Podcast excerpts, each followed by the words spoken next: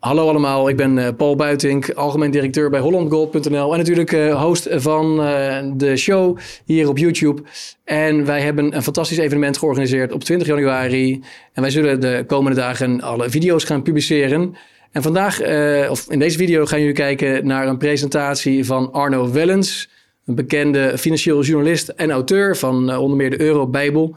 En zijn presentatie gaat over de digitale euro en hoe we langzaam maar zeker een digitale federale unie in worden gestopt. Dus dat gaan jullie denk ik een hele interessante video vinden. Mocht je meer willen weten over ons bedrijf en over onze dienstverlening, wij verkopen en slaan edelmetaal op, kijk dan even op hollandgold.nl. Voor nu heel veel kijkplezier gewenst. Goedemiddag lieve mensen. Ik ga het hebben over CBDC.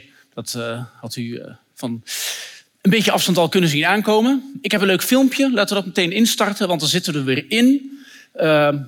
2019, eind 2019, begin 2020, pandemie. Er zijn een aantal politieke dingen gebeurd. Daar wil ik wat over vertellen. Want daaruit kun je al opmaken hoe de digitale euro eruit gaat zien. Dus het filmpje graag met een nieuwsbericht RTLZ van toen.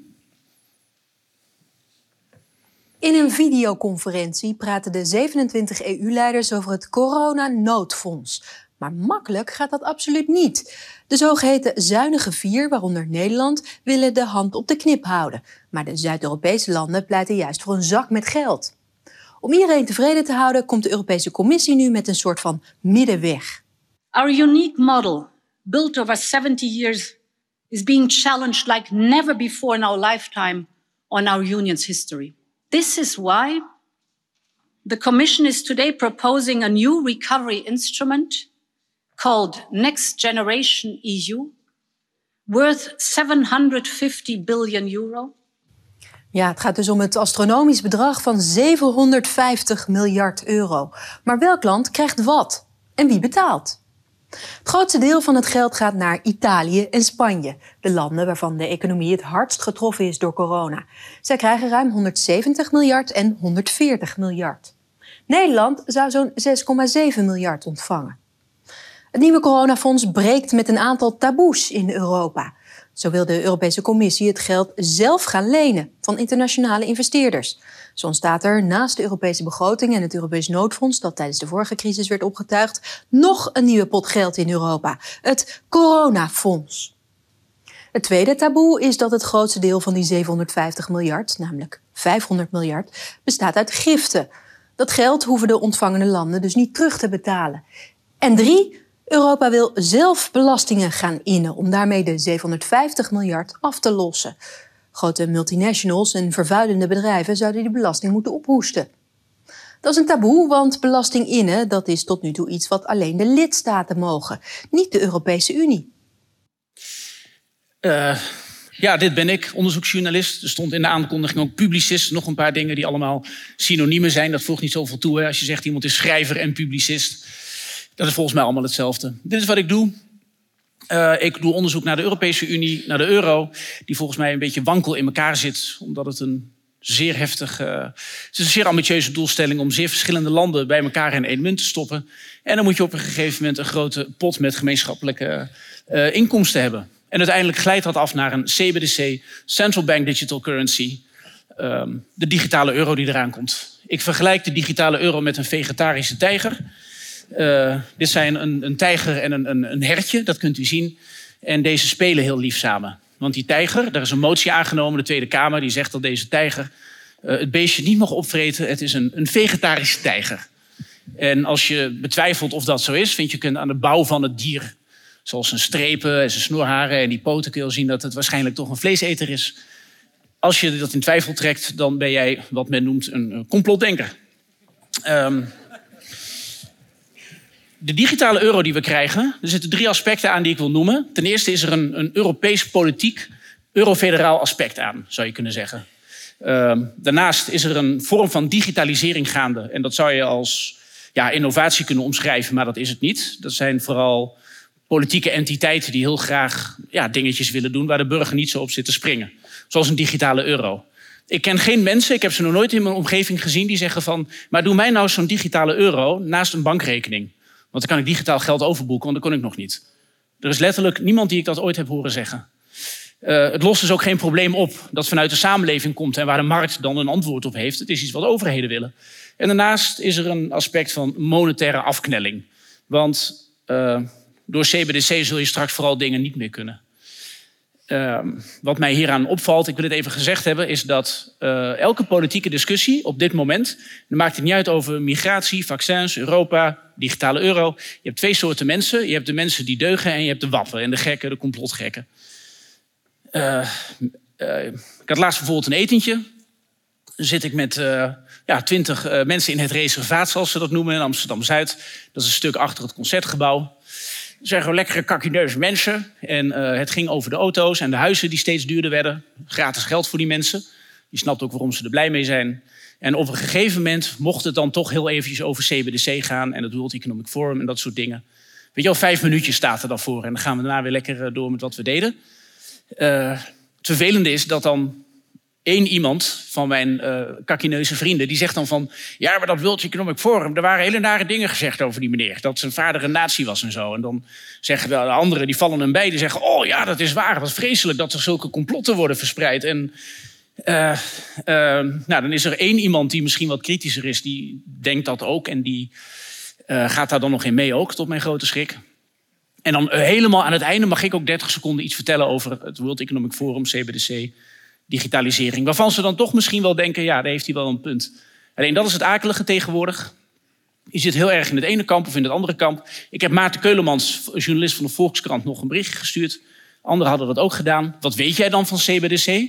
Ja, überhaupt helemaal niks. Maar ik wil graag niet in het foute kamp zitten, dus ik zit hier. En discussie afgelopen. Dat is hoe dat gaat. Ik vraag mensen aan beide kanten om dat niet te doen.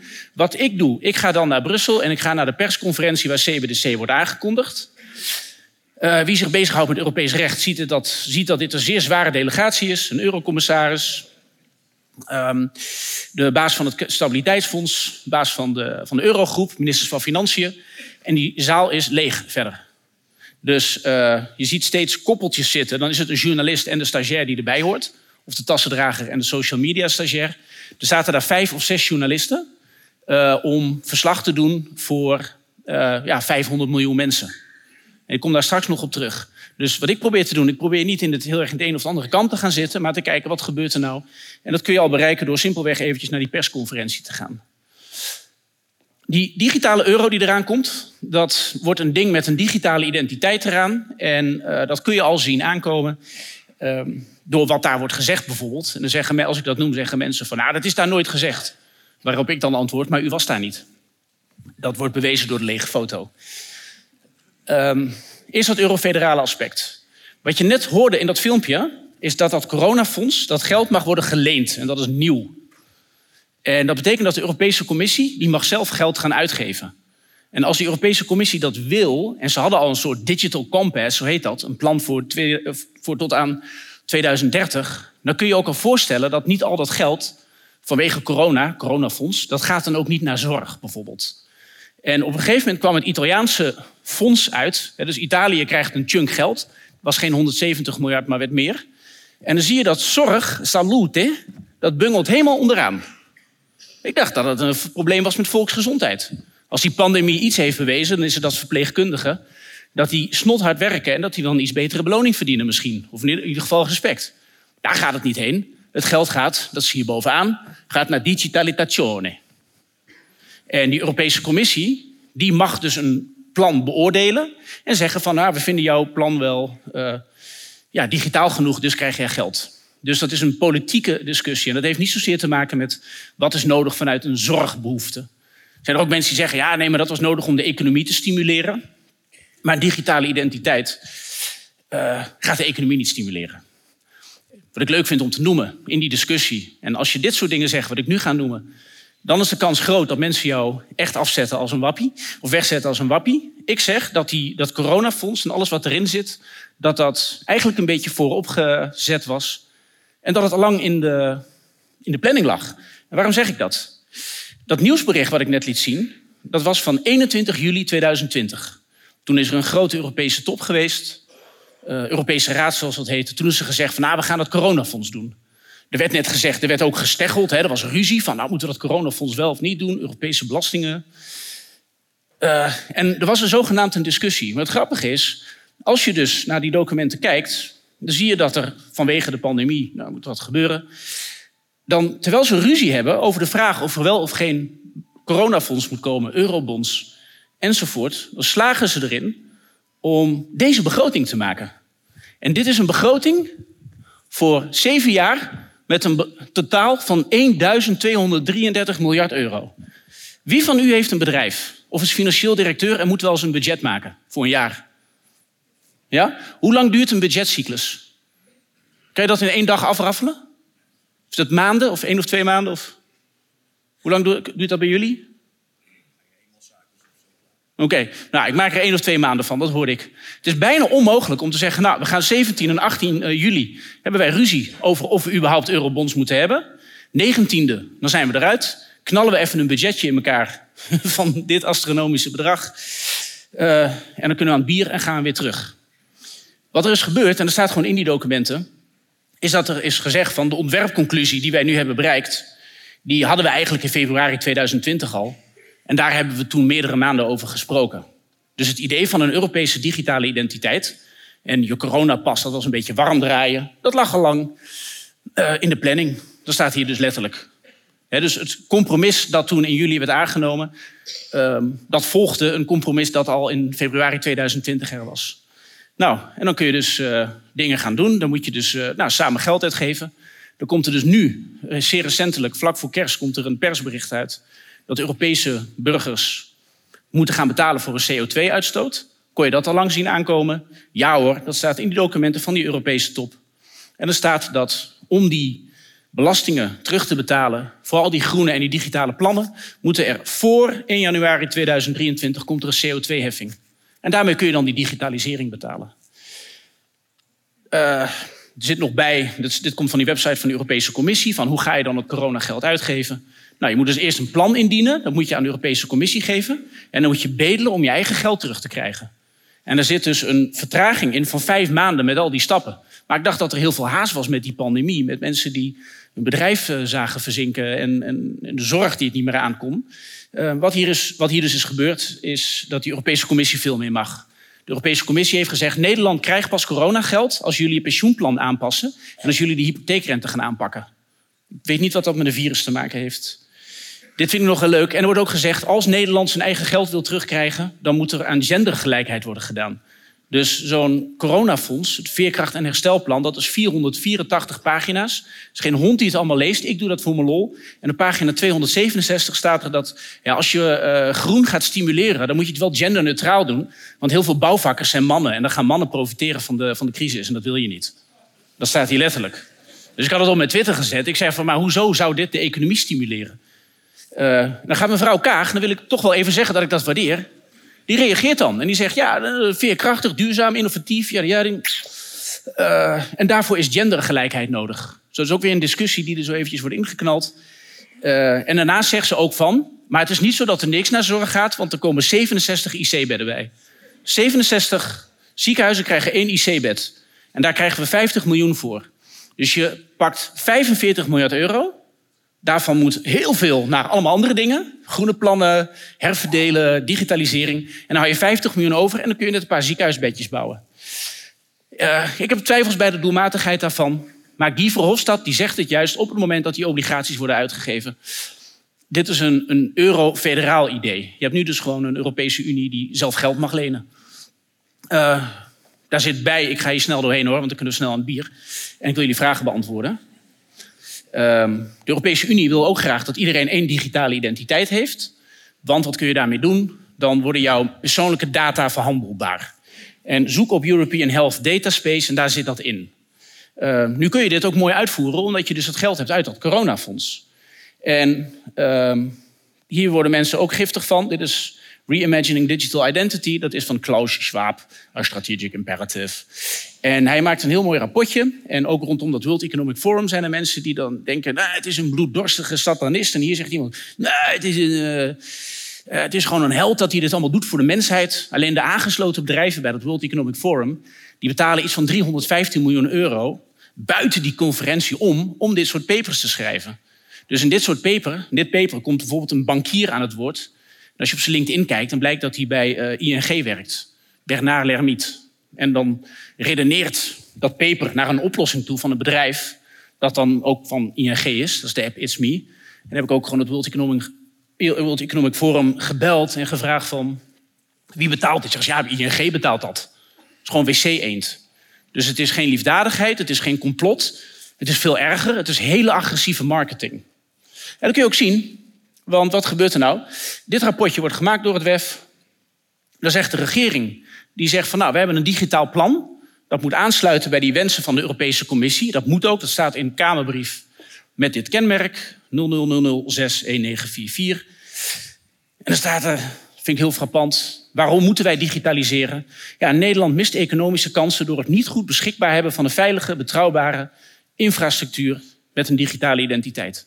Volgens mij klopt dat niet. Ik denk dat Nederland best een digitaal land is. En dat heel veel hier in zakelijk opzicht best wel goed geregeld is. Als je dan kijkt waar het op slaat, is het rapport van McKinsey over Nigeria. Dus je kunt je voorstellen, als tientallen miljoenen mensen überhaupt geen paspoort hebben, en daardoor zijn ze afgesloten van het economisch verkeer, van leningen, opleidingen enzovoort, ja, geef ze dan een digitaal paspoort. Dat is wat McKinsey daar zegt. Het grappige is dat daaronder en daarboven wordt op meerdere punten dat WEF aangehaald. Met Reimagining Digital Identity. Digitale inclusie moet het zijn.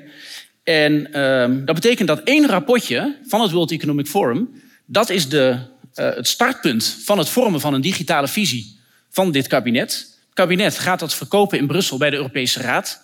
Dan wordt het op een gegeven moment bindend Europees recht. En dan kan de Tweede Kamer er ook niks meer over zeggen. En dat is de vegetarische tijger die ik noem. Heel veel mensen denken dat je er nu nog een beetje onderuit kan. Maar dat is niet zo. En alles hangt en staat bij dit ene rapport. En als je het kabinet van Algemene Zaken belt van Rutte, onze minister-president, dan zeg je ook van ja, maar hoe komt u dan bij die feiten? Waarom zou dit de economie met zoveel laten groeien? Dan wijst alles terug naar één enkel community paper.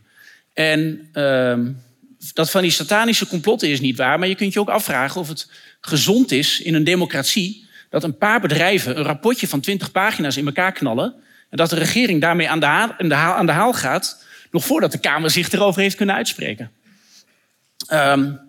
Binnen die digital identity is het de bedoeling dat alles aan elkaar hangt. Dus je moet één lidmaatschapsnummer hebben. Zo kun je dat zien. En dan zit daar je healthcare in. Ik zal dat online zetten allemaal. Hey, je moet ermee kunnen betalen. Enzovoort. Duurzame dingen. Reizen. E-commerce. En die onderste is grappig. E-commerce. Van waarom doen we dit dan? We zagen in het vorige plaatje dat onze regering vermoedt dat er maatschappelijke kansen zijn als we maar gaan digitaliseren. Alleen ik ben eens gaan opzoeken, wat zijn dan die maatschappelijke kansen? Ik bedoel, hoe word ik beter van een digitale app op mijn telefoon? Als ik naar een café ga waar ik al 20 jaar kom en ik identificeer me met een QR-code en Henk aan de bar die zegt van Arno, jij bent Arno, want ja, we kennen elkaar al zo lang. Wat heb ik aan een app op mijn telefoon? Wat is hier de maatschappelijke kans? Nou, de community paper laat dat zien. En dat is waar grote bedrijven heel veel last van hebben, is dat alle advertenties die je nu ziet, die zijn op u afgestemd als persoon. Dus als u bijvoorbeeld gaat zoeken op, weet ik veel, skischoenen, dan weet Google van, hé, dat is iemand die van skiën houdt. En dan krijg je allemaal advertenties van skimateriaal. Is het wel eens opgevallen? Als je honden hebt, krijg je nooit kattenbrokkenreclames. Dat was vroeger. Dat is nu niet meer. Alleen, je krijgt dus de hele dag advertenties op jou afgevuurd via social media, via Instagram. En mensen die zien dan van, oh, hé, leuk paar schoenen.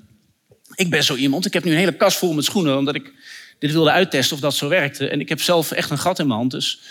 Maar wat er gebeurt, is dat die big tech bedrijven, dus bol.com, Amazon enzovoort, zij zien dat mensen dan wel vaak op een product klikken en zeggen van, ik wil dit product. Alleen dan gaan ze toch weg, want ze moeten dan inloggen om te betalen. Ze moeten dus naar hun betaalapp om te zeggen van, ja, nou, die schoenen vond ik dus leuk. Impulsaankoop, even betalen, inloggen. En terwijl ze inloggen, gaat de impuls weg. En dan gaat 70% van alle aankopen wereldwijd niet door. Ik zou dan zeggen, dat is klimaatwinst en zo, toch? Voor het milieu, verspilling tegengaan. Alleen dat World Economic Forum zegt dan van ja, maar die grote bedrijven, die missen daardoor $4000 miljard per jaar aan inkomsten, aan impulsaankopen. Want als alles op alles is aangesloten en die bedrijven weten alles voor jou, wat jouw voorkeuren zijn, dan krijg je een advertentie je bent dronken, je klikt, hé, is geld van je rekening. Ik bedoel, voor mij is dat niet goed, maar voor de verkopers wel. En die verkopers, die bellen de regering, die zeggen, fix dat even, Mark. En dan zegt Mark, oh, maatschappelijke kansen, ik ga het fixen. Dat is hoe het gaat. Dan moet dat betaald worden, daar hadden we het coronafonds voor. En dan komen we bij de monetaire noodzaak, dat is een dingetje weggevallen. Dit is een ingewikkeld plaatje, maar ook weer niet. Is het u opgevallen dat dingen wat duurder waren geworden recentelijk? Nee, het kan zijn dat je zegt van, hé, valt me niet op. Ik ga kort uitleggen wat de Taylor Rule is. Taylor, dat is een Amerikaanse econoom, die heeft gezegd dat... Hij heeft iets genoemd wat tot 2009 gebeurt. Als die inflatie wat te hoog is, dus die blauwe lijn... dan moet de centrale bank erop reageren met de renteverhoging. Want dan rem je de economie af. Dat is vrij logisch, toch? Hè? Je hebt nu een discussie over... wij moeten wel of geen rente worden verhoogd. En je ziet ook dat die rode en die blauwe lijn... die dansen om elkaar heen. Dus als jij bijvoorbeeld 3% inflatie hebt... dan zal de centrale bank zeggen... hé, 3% rente... waardoor de erosie van uw koopkracht wordt gedempt. En de oorzaken van die inflatie worden weggenomen. Alleen het vervelende is, en dat zie je na de kredietcrisis gebeuren... dan zie je dat die centrale bank... die gaat... oh, ik heb gewoon een laser. Die gaat flatlinen. Zie je dat? En waarom is dat zo? Omdat die centrale bank, die wordt geconfronteerd met een kredietcrisis. En als je tijdens te veel krediet rentes gaat verhogen... dan vallen landen en banken en bedrijven alsnog om. Heel logisch, toch? Dus die centrale bank, die zegt op een gegeven moment dus duidelijk van... nou, oké, volgens de Taylor-principe moeten wij dan misschien wel de rente verhogen... om inflatie te bestrijden, maar dat gaan we niet doen. En in 2018, eigenlijk sinds 2016... zie je dat die inflatie eigenlijk te hoog is, gegeven hun doel. Maar die centrale bank die besluit toch om niet te verhogen. Want als je dat zou doen in tijden van overkreditering... dan heb je grote problemen. En dan breekt dus inderdaad hier houdt de lockdown op. Dus er is veel meer geld gecreëerd. Samenleving mag weer open, mensen gaan hun geld uitgeven. Dat is hier. En dan komt hier de Oekraïne-oorlog. Dus als mensen zeggen dat alle inflatie door Oekraïne komt... of door Poetin, dat is niet waar, want het begon hier mis te gaan. Er komt geen afdoende renteverhoging. Wel een beetje, maar dit is dus nooit genoeg. Jouw renteverhoging tegen inflatie moet ongeveer zo hoog zijn als die inflatie. En wat zegt die centrale bank dan in papers? Van ja, als wij rente negatief willen houden... dus rente moet negatief zijn omdat wij hem niet kunnen verhogen... want dan valt Italië om... en we zouden dan nog een keer willen stimuleren met een renteverlaging... dan ga je dus stimuleren tijdens negatieve rente. Dan gaat je rente van -1 naar -3 bijvoorbeeld. Weet je wat er dan gebeurt? Weet je wat jullie dan gaan doen? Dan gaan jullie pinnen. Dus die centrale bank die merkt van... hé, mijn transmissie, zo heet dat. Dus zij bedenken monetair beleid van rente verlagen. Dan gaan jullie meer uitgeven, dan ga je meer schoenen kopen... Alleen dat doen jullie niet, want jullie zeggen... joh, ik heb helemaal geen zin in die negatieve rente. Ik hou mijn geld van mijn rekening af. En dan is het gedaan. Nou, als reactie erop, en dit zit in tientallen papers... ik zal een lijstje op mijn website zetten. Tientallen papers, en dan zeggen zij van... ja, dan moeten we dus iets doen... waardoor je ook op contant geld eigenlijk gewoon rente kan heffen. Maar dat kan niet, want hoe kun je nou contant geld... hoe kun je daar rente op heffen? Nou, dan moet het contant geld misschien weg. Dat is een beetje de discussie waar het over gaat.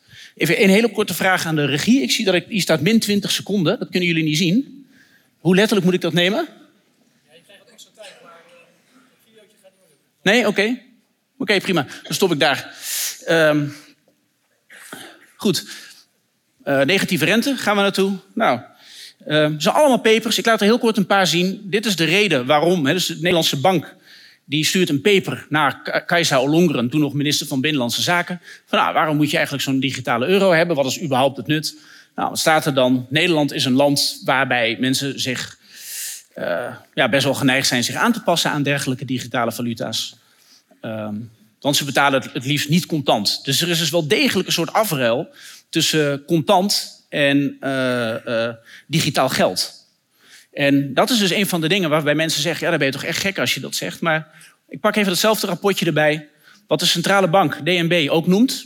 is dat als je een berg contant geld hebt in de samenleving... en je gaat die geldhoeveelheid vergroten... wat gebeurt er dan met de inflatie? Die gaat omhoog. Nou, dus die centrale bank, die weet van zichzelf... en dit is de tekst van de Nederlandse bank zelf... die centrale bank, die weet van wij mogen niet te groot zijn in de economie. Want als wij te groot worden, dan hebben wij een impact op die samenleving. Dan krijg je social costs. Dus als je hier een hele berg contant geld hebt... en je gaat CBDC invoeren... wat zogenaamd geen vervanging is van het contante geld... dan heb je hier een berg geld, dan heb je hier nog een berg geld. Als je dat doet en de Nederlandse bank die zegt dat hier zelf... dan worden wij te groot... En dat willen wij niet. En wat we dan kunnen doen, is dat als mensen, als wij dan een partij contant geld innemen... dan kunnen we daarvoor CBDC bijdrukken. En als je het zo ziet, dan is CBDC dus letterlijk de vervanging van contant geld. Wat je ook kan doen, en dat staat er ook onder, control measures. Dus stel dat u te veel geld op uw CBDC-rekening heeft. En de centrale bank wil dat u dat geld gaat uitgeven, maar u pot het op. Ja, dan heeft de centrale bank geen invloed meer op u. Dus, wat zeggen die centrale banken? Wij moeten nadenken over negatieve rente op uw spaartegoeden.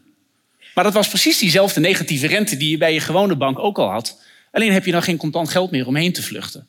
Dus alle mooie dingen die je met CBDC zou kunnen doen en met digitalisering... die worden aan alle kanten wordt een beetje afgepeld. We hebben een keer een gesprek gehad met Mahir Alkaya hierover van de Socialistische Partij. Hij is denk ik wel de expert op dit vlak in de Tweede Kamer. En hij zei, ja, maar als je nou een depositobank hebt... waar jij gewoon jouw geld kan stallen, nul rente erop... en dan heb je gewoon een veilig alternatief voor een gevaarlijke commerciële bank. Ik zeg, ja, maar als je dat doet, dan is die centrale bank zijn speeltje kwijt. Hè, jouw pesten met de renteverlaging. Dus die centrale bank die gaat dat niet doen. En wordt inderdaad vaak in een complothoek geduwd. Ik zeg het nog maar eens. Wat er gebeurt is, als je gewoon inleest, dan zie je al die dingetjes terugkomen. De Nederlandse bank zegt het zelf. In ditzelfde rapport zegt de Nederlandse bank ook van... als we CBDC hebben, kunnen we voorkomen dat mensen hun uitkeringen... niet gaan uitgeven aan zorg. Dus krijg je programmeerbaar geld. Het zijn geen dingen die mensen verzinnen. Het staat op de website van de Nederlandse bank. Het grappige hierover nog is... uiteindelijk komt er dan een wetsvoorstel over CBDC. Ik pak dit plaatje van mijn eigen website, omdat dit artikeltje is van 17 mei. Dus ik plaats op 17 mei dat er een wet over CBDC aankomt. Terwijl de consultatieperiode, waarbij u zich mag uitspreken, die loopt tot 14 juni 2022. Dus dat is hoe Brussel werkt. Hè? Dan wordt er gezegd, nou, we gaan met CBDC beginnen. Misschien moeten we het niet doen. We lanceren een forum. U mag zich uitspreken gedurende 2 maanden. En halverwege die 2 maanden zeggen ze, ja, boeien, we doen het gewoon lekker. Dus als mensen nu nog denken van ja, dan gaan we een petitie starten... gesprek met de Kamer, het kan maar zus en zo. Nee, het is een rollende trein. En die Europese Commissie die zegt dat ook. Van ja, we hebben een aantal plannen. En één daarvan is Europe Fit for the Digital Age. Dat eerste is het klimaatgedoe. Dus de groene plannen, biomassa enzovoort, dat zit daar allemaal in. Boeren onteigenen, gaan we het nu niet over hebben. Maar het gaat over die Fit for the Digital Age. En... dat is het plan met een digitale identiteit. Handel in uw medische data, de European Health Data Space. Zoek het gewoon op. En dan zegt die Europese Commissie van ja, waarom doen wij dit ook alweer? In 2021 hebben de regeringsleiders, de regeringen van... mijn lichtje is weg. De regeringsleiders hebben gezegd, nou, bouw maar aan die CBDC. En het grappige is dat als je dan gewoon in die bronvermelding kijkt... het wordt ook in het eerste kwartaal van 2023 wordt het ingevoerd. En in de bronvermelding staat van ja... nee, maar die regeringsleiders die zeiden van... doe maar exploratory work on a possible introduction. Wopke Hoekstra was toen demissionair... en wist dat hij geen heftige dingen kon doen. Dus hij zei van nou, doe maar onderzoek naar de mogelijke introductie. Toen is dat woordje mogelijk weggevallen... en nu komt er dus gewoon CBDC. Daaronder staat van ja... Oké, CBDC, heb je dan een digitale identiteit nodig? Ja, die heb je nodig. Want stel je eens voor dat je een analoge CBDC hebt, zoals dat heet. Dat is een tegoed op een overchipkaart. Dus ik heb hier bijvoorbeeld €10. Het is jammer dat ik dat niet even spreid, want ik wou het demonstreren. Stel, ik heb, in mijn ene zak heb ik €20. En de centrale bank wil mij negatieve rente kunnen geven over mijn tegoeden, maar dan digitaal. Als ik €20 in mijn ene zak heb en €10 in die andere zak... en er moet een negatieve rente over... hoe kan die centrale bank dan weten wat ik in al mijn zakken heb? Als het allemaal analoog is. Net als, ik kan ook gewoon 5 overchipkaarten hebben. Nou, die Europese Commissie is daar heel helder over. Die zegt, dan moeten wij een digitale identiteit hebben. Maar zo'n digitale identiteit bouwen, dat kost geld.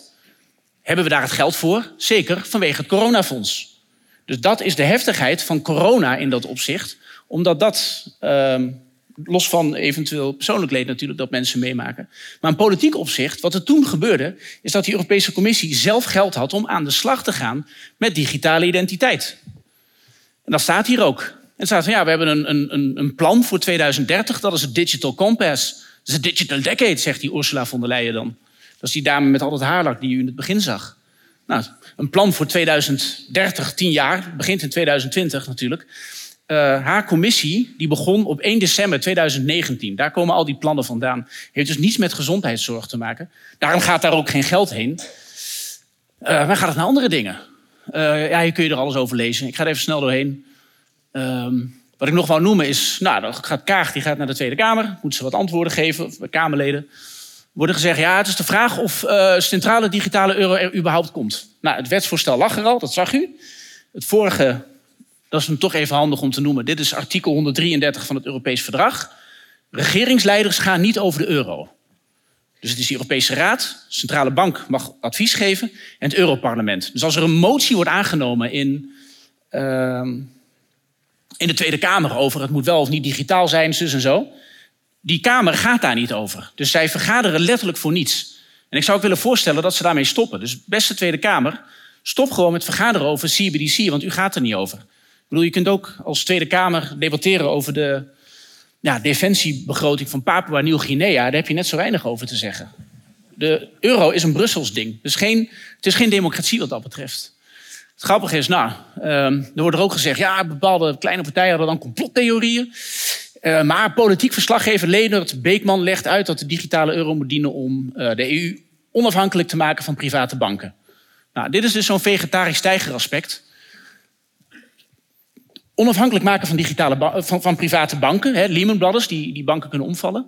Stel nou dat ik bij een bank zit. Ik zal geen namen noemen. Maar ik denk dat die heel ziek is. En ik heb daar een ton aan spaargeld. En ik wil dat overboeken naar CBDC. Dan kunnen we dat met z'n allen tegelijk doen. En dan trekken we die banken om. Denk je echt dat de Europese Centrale Bank dat gaat mogelijk maken? Natuurlijk niet. Dus er komen allemaal controles op. Ik heb dat net al genoemd. Alleen als je die controles hebt... Dus al mijn geld zit in een digitale identiteit, dan is wel mijn privacy weg. En dit ga je nu dus de komende tijd zien.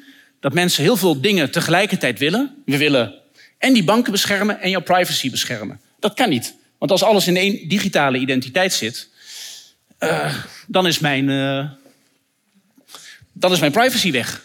En kwam Maxima, die ging daar nog eens overheen. Ze zegt daarboven, van, waarom moeten we ook CBDC hebben? Ja, vanwege inclusie. Dat is een modewoord nu, hè? Inclusie. Maar...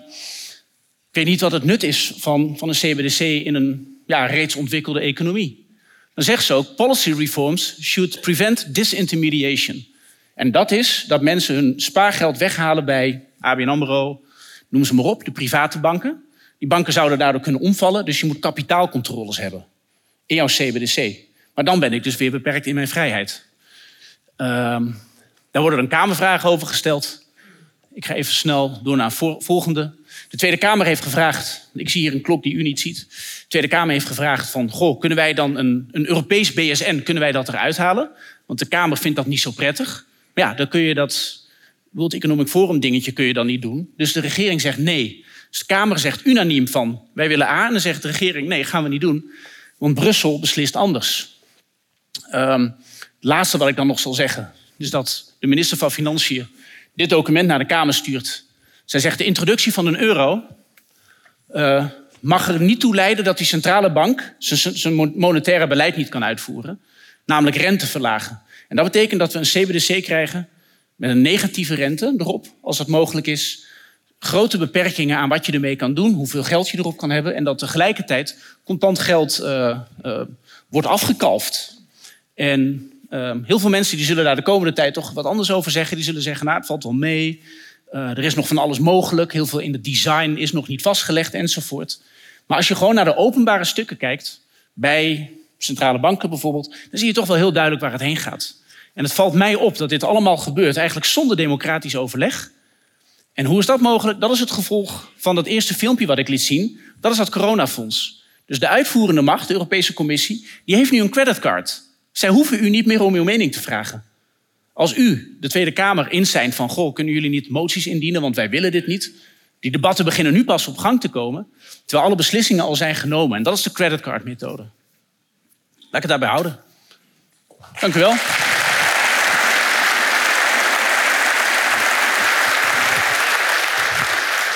Arno, eerste vraag. Wat is er met dat hertje gebeurd? Oh ja, kan die nog... Kan die presentatie weer terug? Ja, in het begin, ik had dat leuke hertje. Dan had ik gezegd, ja, maar die tijger die is vegetarisch. Want er is een motie aangenomen in de Tweede Kamer dat hij dat niet doet. Ik ben even naar de allerlaatste gegaan en daar zien we... Ja, je nog een paar slides te gaan, hè? Ja, dit is de vegetarische tijger. Ja. Maar goed, dit is te heftig voor jullie. Ah, kan hier ook gebeuren, hè? Dus je zegt, goh, maar dat beest, dit is een motie aangenomen. Er staat in de wet dat de tijger vegetarisch is. En dan... Dan bijt hij toch. Bijt hij toch, hè? Wat gek, ja. Ah, dit was classic Wellens. Wij hadden gisteren nog even contact. Zeg, Arno, weet jij zeker dat je 70 slides in dat half uur doorheen kan pompen? Ja, maar ik had geen half uur. Geen probleem. Maar het verhaal is duidelijk. Even nog een andere korte vraag, voordat we wat vragen uit het publiek tonen. De Eurobijbel, wanneer komt die uit? Oh, die kun je nu gewoon bestellen. Oh, oké. Nou, bij mijn boek staat alles in. 10 jaar werk, samengevat in meer pagina's dan de Bijbel zelf, volgens mij, 700 plus. Ja, het Nieuwe Testament, Oude Testament. Ja, het is enorm dik en dat is het vervelende. Er komen letterlijk 100.000 pagina's aan wetteksten enzovoort uit Brussel. Een normaal mens kan dat bijna niet doorgronden en dan samenvatten in stukken. Ik ben heel vaak de enige die bij persconferenties zit. Ja. Ja, applausje.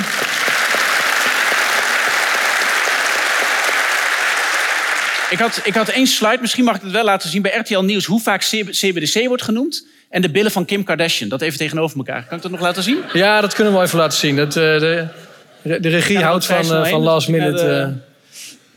Is even druk aan het denken. Stel ik even kort nog een andere vraag, Arne. De laatste dagen zie je nu heel veel rumoer omtrent een nieuw fonds. Ja, de Soevereiniteitsfonds. De European Sovereignty Fund. Ja, dat is weer van hetzelfde laken een pak. Want dan moet de Europese Commissie dan zelf geld kunnen lenen... Ja, eurobonds. Om dingen te doen, om industrieën te bevoordelen. Wat heel protectionistisch is. Dat gaat in tegen het Europese ideaal van een interne markt. Alleen je kon het al zien, want met die coronabonds... of eurobonds, zoals Guy Verhofstadt ze noemt, want dat zijn het gewoon... je hebt gewoon gratis geld. Hoeveel mensen ken jij die zeggen... gratis geld, hè, gratis borrel. Dat was lekker, ik ga naar huis en ik hoef dat nooit meer. Ja, alleen jij eigenlijk. Ja, precies. Ja, omdat je me naar huis brengt, dat vind ik helemaal top. Maar anders, natuurlijk kon je dat zien aankomen. En die Oekraïnse steun moet ook via dat stramien... terwijl je dat veel makkelijker op andere manieren kan doen. Ja, dus nog wel die billen van Kim Kardashian trouwens. Ja, ik denk, laten we gewoon naar de vragen gaan. Want daar heeft het... Kijk, de eerste vraag... Je ziet die billen niet, maar er zijn 1300 artikelen... bij RTL Nieuws over Kim Kardashian. 1300 en 1 over CBDC. En ik zeg altijd, daar komen je complottheorieën vandaan. Want leg het dan uit. Maar goed. Ja, de informatiearmoede. Hè? Deutsche Bank. Ik zie ook jouw klok. Oh, we hebben best wel veel tijd. Kijk, het probleem met Deutsche Bank... is dat zij hebben non-performing loans, zoals dat heet. Dat hebben veel meer banken. En wat die banken nodig hebben, is een negatieve rente... Zodat het normaal is dat vermogensmanagers... dat zij bezittingen onder zich hebben... waar eigenlijk geen geld op binnenkomt... of waar ze zelfs een verlies op kunnen maken. Dus zo'n bank als Deutsche Bank... ik zeg dus technisch failliet... dus zij hebben zoveel schulden... dat ze het nooit zouden kunnen bolwerken met hun eigen vermogen. Dus ze hebben een zeer agressieve centrale bank nodig... die bezittingen opkoopt. Er zijn overheden die derivaten afgeven... en die worden niet geregistreerd in de overheidsboekhouding. Het is interessant trouwens, jij had een gesprek met Hans Hogevorst... de directeur van de accountancy standaardorganisatie... die regels maakt.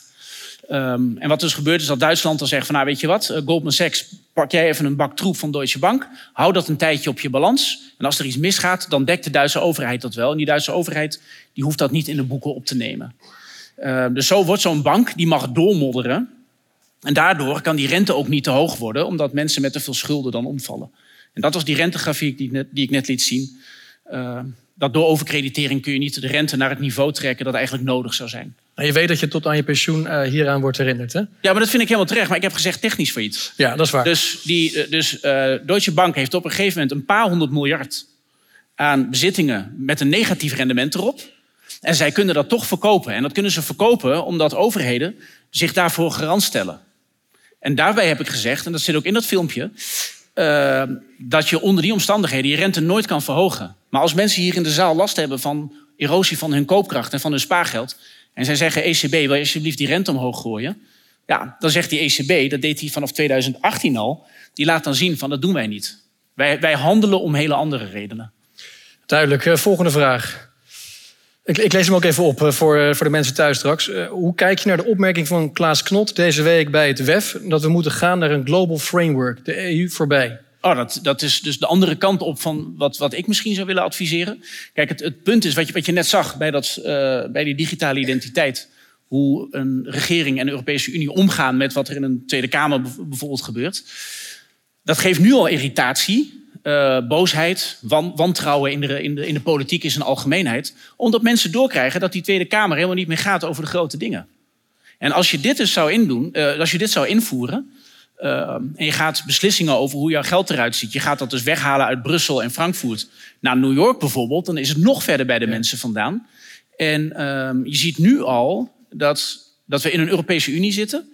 Die heeft zijn eigen munt, die heeft grensbewaking, maar dan zonder budget. Moet dat wonderen wel toch goed gaan. De Europese Unie is nu al te groot qua ambities voor de mate waarin mensen in de zaal bijvoorbeeld ervoor zouden willen betalen. Kunnen een leuk testje doen. Wie van jullie is bereid om 5% van zijn inkomen elk jaar, netto inkomen, bedenk even wat dat is. Wie van jullie zou zeggen, ik wil elk jaar 5% van mijn inkomen afdragen om de euro te redden? Wie zegt doen, hier is mijn geld. Dus ik zie wel een paar handen. Heel slim publiek, hè? Die begrijpen hoe het werkt. Dus als je geen handen, je ziet geen enkele hand. Nee. Kijk, daar is veel literatuur over. Ik ga er uitgebreid op in dat boek. Ja. Als je een muntunie wil hebben tussen landen die zeer verschillend zijn, dan moeten de rijke landen gewoon bereid zijn om te lappen. En dat zijn ze niet. En dat is de droom die in Nederland wordt verkocht. He, geen cent meer naar de Grieken. Geen bankenunie, geen schuldenunie. Gaan we allemaal niet doen. We gaan de hand op de knip houden. Dat moet je doen om hier verkozen te worden. Terwijl er dus eigenlijk in die samenleving al niet genoeg animo is om een EU met deze ambities levend te houden. Nee. En als je dat weet, ga je nog een stapje verder. Ik zou daar nog maar eens over nadenken. En Lex Hoogduin, natuurlijk voormalig directeur DNB, heeft onderzoek naar gedaan. Dat een transferunie kost 20 miljard per jaar voor Nederland. En als je dat gaat optellen, in het voorzichtigste scenario, dan heb je tussen de 600 en 1000 miljard wat het de komende decennia gaat kosten. Ja. En de vraag is, willen we dat? Daar zou het debat over moeten gaan. Ja. Juist, en daar gaat het te weinig over. En als je dat dan wel wil, als mensen zeggen, oh, hier is mijn geld. Maar ik betwijfel of dat zo werkt. Maar dan zou je het ook gewoon goed kunnen inrichten. En dan kun je ook een fonds maken dat eerlijk is. Dan heb je gewoon het Europees Solidariteitsfonds. Daar gaat zoveel procent van jouw inkomen daarheen.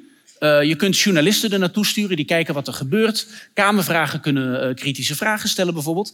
Maar dan hoef je niet te ontkennen dat het er is. Ja. Dat is wat er nu gebeurt en dat maakt mensen korzelig. Volgende vraag. Arno, je bent geen voorstander van de CBDC, maar wat dan wel? Je zit natuurlijk vaak bij Fever Valentine en dan, dat zijn de Bitcoin-mannen, maar wat is jouw ideale? Gewoon die tijger in zijn bos laten. En dan? Dan gaat hij geen wortelen eten. Maar terug naar de guld, is dat dan jouw idee? Of? Nee, maar kijk, een CBDC hoeft er niet te zijn.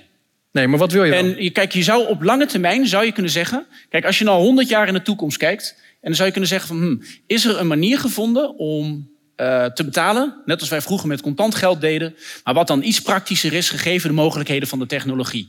Dan zou je om die reden kunnen voorstellen dat je dat gedoe met die geldwagens, dat je daarmee stopt. Alleen op dit moment is het zo dat CBDC, dat gaat misbruikt worden, omdat je een centrale bank hebt die zichzelf net met 8000 miljard euro aan troep van die particuliere bank heeft volgezogen. Dus een centrale bank die dat doet, die zal niet willen dat jij die CBDC vrijelijk gebruikt. Als jij een ton spaargeld hebt en jij wil dat op CBDC stoppen, en je zou de depositobank van Mahir Alkaya hebben, ja, dat zou best goed zijn. Ik denk dat hij daar absoluut gelijk in heeft. Alleen je doet het in tijden van extreme overkreditering. En dan krijg je een CBDC die jou gaat afknellen. En de afgelopen weken kwam er een statement van de Europese Raad, waarin werd gezegd, de digitale euro wordt niet programmeerbaar en we gaan niet mensen beperken. Ja, en tijgers eten alleen worteltjes. Ja. Dat is de vegetarische tijger. Ja. Volgende vraag. Wat is wat Arne betreft de manier om deze kritische bevindingen die jij doet binnen het huidige democratische bestel serieus aan te kaarten? En als dat niet kan, waar moet jouw werk dan toe leiden? Lang verhaal kort, ik denk dat je naar referenda toe moet over de grote onderwerpen. Oh, referenda, extreem rechts, Trump, weet ik wat. Nee, er zijn landen in de Europese Unie die hebben gezegd... wij doen een referendum met onze bevolking, krijg je een levendig debat over die euro. Zweden, Denemarken. Denemarken even tussendoor. Die hebben ook een centrale bank, de Deutsche Nationale Bank. En die hebben gezegd, wij hebben geen CBDC nodig... want we hebben al een betaalapp in de telefoon. Ik bedoel, je hebt contant geld en je hebt een betaalapp... en dan heb je iets ertussenin wat het geen van beide is. Waarom heb je dat nodig? Ja. Dat is dus omdat je de boel moet redden, bij elkaar houden. En ik zou zeggen, hou nou een referendum. Daar zou ik naartoe willen. En dan kun je ook zeggen, als een grote meerderheid van de Nederlanders zegt... wij willen die euro beschermen, we willen hem houden... en we zijn ook bereid om offers te brengen...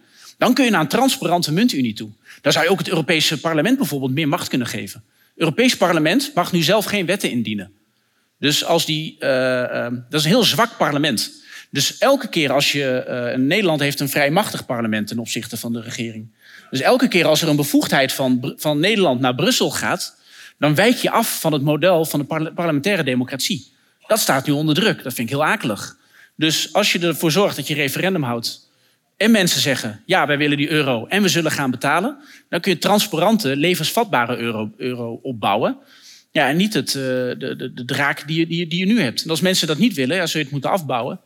Dat is ook niet leuk. Het grappige is dat nu 70% van de mensen zegt... bij enquêtes van 70% van de mensen zegt... ja, we willen de euro houden. En als er dan wordt gevraagd, wil je ervoor betalen... dan zegt ook 70% nee, je moet wel gratis. Klinkt als de gehele Holland. Dat kan dus niet. En als je uit die status quo wil... moet je harde keuzes durven maken. Prijzen eraf trekken. Maar goed, er is geen referendumwet natuurlijk. Nee, Forum voor Democratie is daarmee bezig. Maar... we willen er meer. SP wil het ook. En je kan het gewoon invoeren. Ja. Je kan ook zeggen dat doormodderen, dat helpt niet. Want elke keer als je doormoddert... je moet gewoon eens naar die economische statistieken van Italië of Griekenland kijken.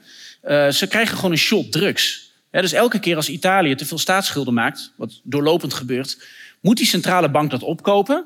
Die centrale bank gaat ver over zijn mandaat heen. Creëert daarbij inflatie. Verliest zijn totale geloofwaardigheid. En Italië zegt van ja, waarom zouden wij hervormen? Frankrijk, pensioenwetten. Dan gaan mensen jaren eerder met pensioen. En die centrale bank die heeft zichzelf zo volgezogen met schulden... dat hij al die gaten wel blijft vullen en al die staatsschuld opkoopt. En daardoor onthoud je Italië de broodnodige hervormingen. Maar in due course, it will come. In due course. Nou, absoluut. En die tijger die gaat ooit die worteltjes... Volgende vraag. Ik zie dat er veel vragen worden gesteld, dus dat is mooi. Joris Beemsteboer, mijn collega co-host van de podcast, die selecteert de leuke vragen. Ja, oké, klinkt als onvoorkombaar. CBDC klinkt als onvoorkombaar voor de EU-burgers. Wat is jouw advies aan ons als publiek? Wat moeten we doen? Kijk, het vervelende is, normaal gesproken bij een politieke discussie zou je kunnen zeggen... nou, we staan bij een kruispunt, gaan we naar links of gaan we naar rechts? En dan gaan we wetenschappelijke argumenten naar voren toveren. We gaan met mensen in gesprek, samenleving peilen. Wat hier is gebeurd, is dat die Europese Commissie, die heeft zijn eigen creditcard... En die is met corona als excuus eigenlijk al begonnen aan CBDC. Dus als er wordt gezegd, ja, maar wordt het nou token-based of account-based? De ene variant, de account-based versie met een digitale identiteit... is al gefinancierd uit dat coronageld. Dus je zit al heel ver in die weg. Dus op het moment dat mensen zich in de zaal bewust beginnen te worden... van wat er gebeurt, dus ze zeggen, er worden al grote beslissingen genomen, zeg... dan moet je realiseren dat je al... heel ver op een bepaalde weg bent. En als je dan weer terug wil, dan moet je doelbewust gewoon geld gaan weggooien. En daar ben ik voor. Dus, en dat klinkt heel raar dat je zegt geld weggooien. Maar stel je voor dat je een zoontje hebt van 10 jaar oud. En die zegt, papa, je moet een Maserati kopen. En uiteindelijk zeg je nee. Maar dat zoontje heeft het toch zo weten te regelen, buiten alle afspraken, omdat er ineens een Maserati voor de deur staat. Met krediet. Maar wel tegen een hele goede prijs, laat dat even gezegd zijn. Ja, dan moet je gewoon streng zijn. En Adriaan Schout, die professor, heeft het ook gezegd over dat coronafonds. Als je accepteert dat op deze manier voor jou keuzes worden gemaakt... dan geef je het initiatief weg. Als je zegt, wij krijgen ons eigen coronageld pas... als we 90% weggeven aan anderen... en we gaan de hypotheekrente aftrekken, wat er niets mee te maken heeft. Hè. We gaan dat aanpassen... Dan geef je een andere politieke laag. Die geef je oneigenlijk veel macht... En die politieke laag heeft die macht al gegrepen om iets te bouwen wat de Nederlanders niet willen. En die CO2-heffing die met kerst was aangekondigd, die belastingen, die dienen om dat terug te betalen. En dat is allemaal in wetten gegoten. En door de snelheid waarmee die creditcard is misbruikt, kun je achteraf niets anders doen dan de schade beperken. En dat is het akelige. Dus er zal straks gezegd worden in een discussie van... nou moet het account of token-based zijn. Dan zullen mensen zeggen van ah, maar waarom token-based? Want die digitale identiteit is al gebouwd. Zou jij dat willen weggooien? Het ligt er al. Handig, kunnen we gebruiken. Nee, maar het had er nooit moeten zijn. Ja. En dan moet je het lef hebben om te zeggen... we nemen ons verlies en we pikken niet dat er zo met ons wordt omgegaan. Want als je dit toelaat, dan gaat het natuurlijk door en door en door. Duidelijk verhaal, Arno. Heel erg bedankt hiervoor. Ja, dank je.